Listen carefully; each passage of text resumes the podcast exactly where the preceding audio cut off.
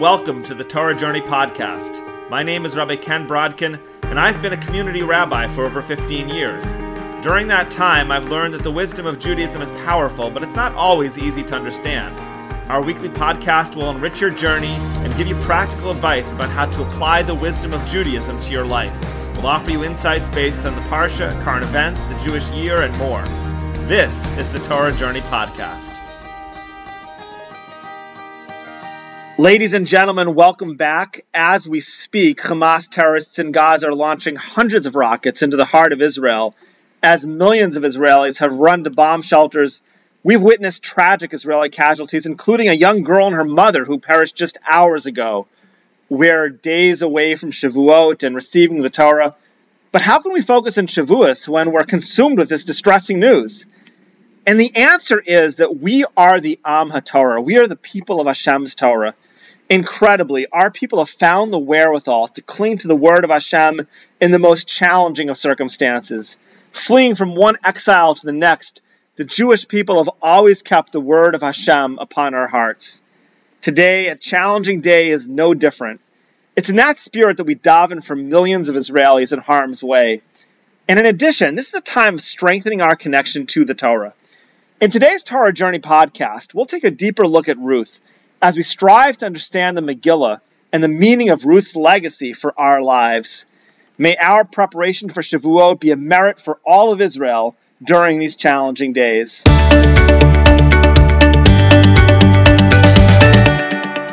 One of the amazing things about the Jewish people is that we provide the world with a template of meaningful living.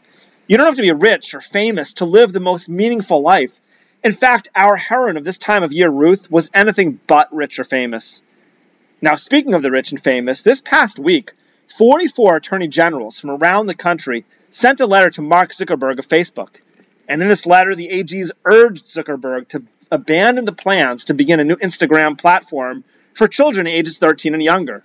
The letter pointed to numerous adverse effects of social media upon our youth. While Zuckerberg has argued that social media is a tool for connection, the letter rightly points out that social media breeds a sense that you need likes and fame to be important. In fact, new data shows just how much the younger generation today wants to be famous.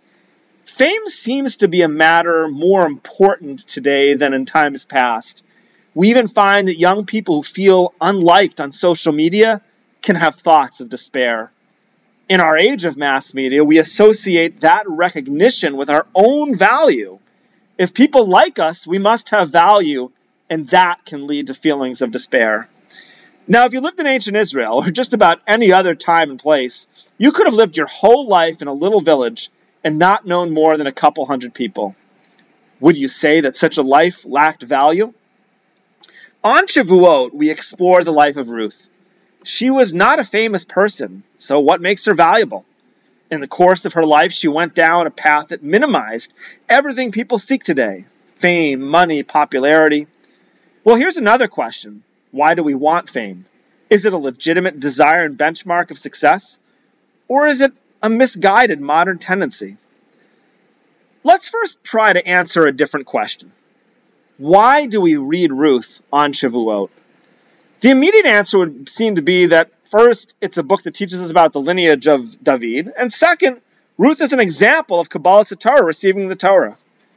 The Sfas Emes, a 19th century Hasidic master, offers a different perspective on why Ruth.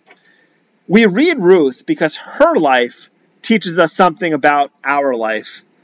The underlying thrust of the Megillah is that the details of the lives of tzaddikim become an integral part of the Torah. In the words of the Sfas Emes, the lies of tzaddikim add on to the Torah. I'll share an example with you. When Ruth went to the fields of Boaz, he gave her food from the harvest. The Midrash comments that had Boaz known that this act of chesed would be recorded for all time, he would have fed her prime rib and London broil. He did a chesed in his time out of the goodness of his heart, but it was so hard to appreciate its significance that this was something that would be written for generations. In truth, he did something worthy of being recorded. Why? Because the lives of tzaddikim are a new dimension of the Torah. That's why their lives are recorded, and our lives too have that potential. we too can add upon and explain the Torah through our lives, as it were. As the book of Ruth opens, we learn that Naomi and her husband Elimelech left the land of Israel. Machlon, their son, was married to Ruth, and even after Machlon dies, Ruth remains committed to her mother in law. She went to Israel for her love of Naomi and for her love of Hashem. The Megillah states that when Ruth followed Naomi, Ruth Dovkaba, Ruth clung to her mother in law. And this idea of devekus, clinging, is the very same term that Torah uses so many times, exhorting us to cling and be close to Hashem. As Ruth continues to cling to Naomi, she simultaneously pursues two matters. These pursuits become apparent over the course of two conversations with Boaz. When Ruth first meets Boaz, she's surprised by the kindness of his taking her in. Madua matzasi. Why have I found favor in your eyes? Lahakireni vanochi nochriya. To recognize me, and I am a foreigner. Boaz has, explains to her that she's done a great thing to come and take refuge under the wings of God's presence. So first we see Ruth's path to find refuge with Hashem. But then there's a, a later second conversation when Ruth comes to the threshing floor and suggests that Boaz will be her redeemer and marry her. Here, Boaz tells her that this last chesed, this final act of kindness, is even greater than her first chesed. What is the last chesed? When Boaz later takes Ruth as his wife, he explains that they're establishing the name of the deceased husband. In fact, there is a mitzvah in the Torah known as Yibum. Should a man die without children, his living brother will potentially marry the widow, and the product of that marriage is said to establish the name of the deceased. This mitzvah dates back before Sinai to the story of Yehuda and Tamar. When Tamar's first husband died, the brother Onan was supposed to take Tamar as a wife. Onan refused to do this because he knew the seed would not be his.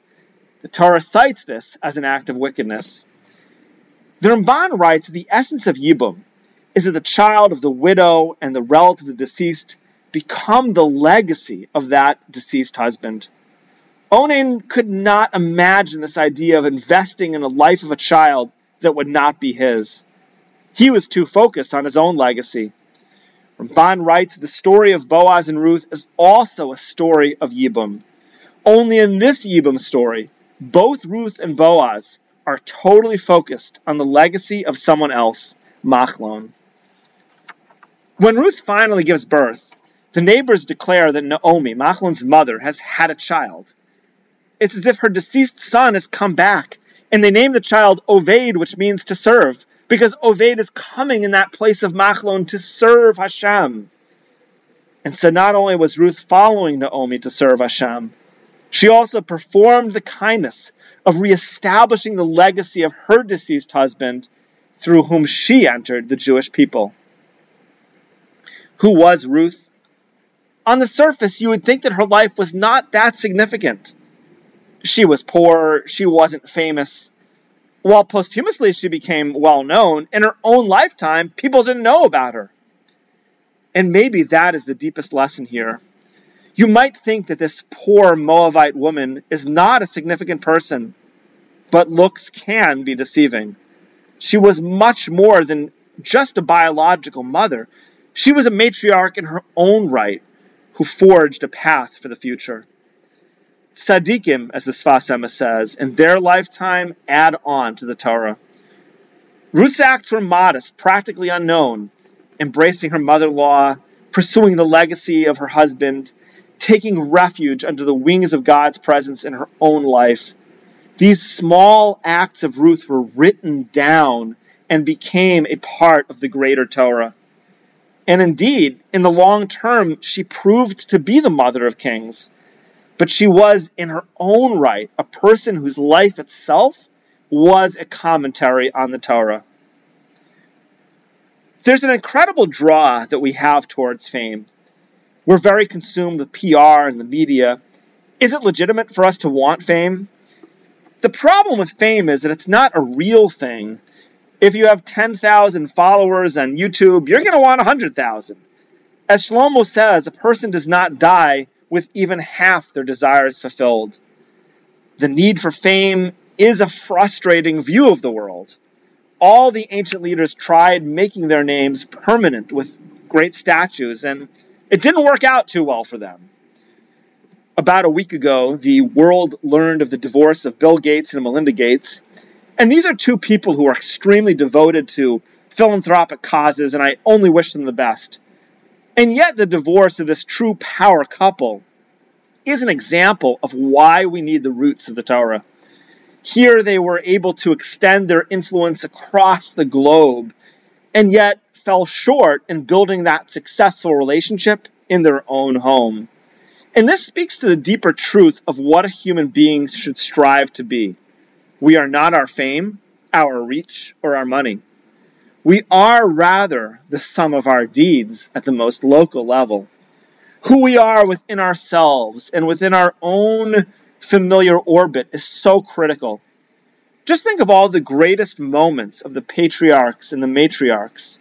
Those great moments did not happen before throngs of people and great crowds, but rather they happened in intimate closeness with the Almighty.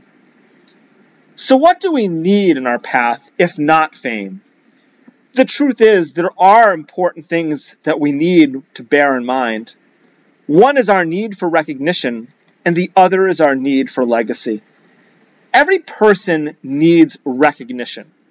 Indeed, we can see that Ruth herself desired recognition from Boaz. It's a very basic human need to have those around us recognize us for who we are. But then there's another thing that we legitimately want, and that's legacy. A legacy is not about fame or popularity. It's the idea that you do something in your life, and that action plants something good in the world that sprouts beyond you. It could be having a child, but it could also be living in a way that other people around you admire and grow from. Just last week, I had a couple people call me. I should say, I called two people that is for advice about two different things. And one of them was a friend of mine I called who made it clear that he didn't have the time of day for me. But the other person that I called was a busy rabbi of a shul with hundreds of families, and I was telling him of a predicament I was in. Wait, he said, please explain again. I really want to understand what's bothering you. Here was this incredibly busy person who somehow had all the time in the world to spend with me. As I connected with him, I thought about what kind of impact we can have just by caring about the people that are close to us. As we look out in the world of mass media, we can lose sight of the true meaning of our lives.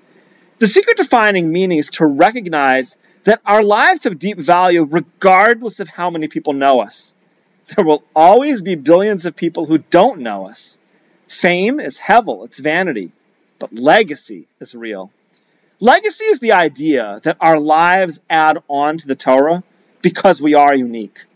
And just as Ruth was walking down two roads, the road of serving God and the road of doing chesed, so too we walk down those very roads in our own way. This Shavuot, as you consider the meaning of your life, remember the legacy of Ruth. In her own time, she wasn't famous, and yet the deeds that she performed in a local level were great.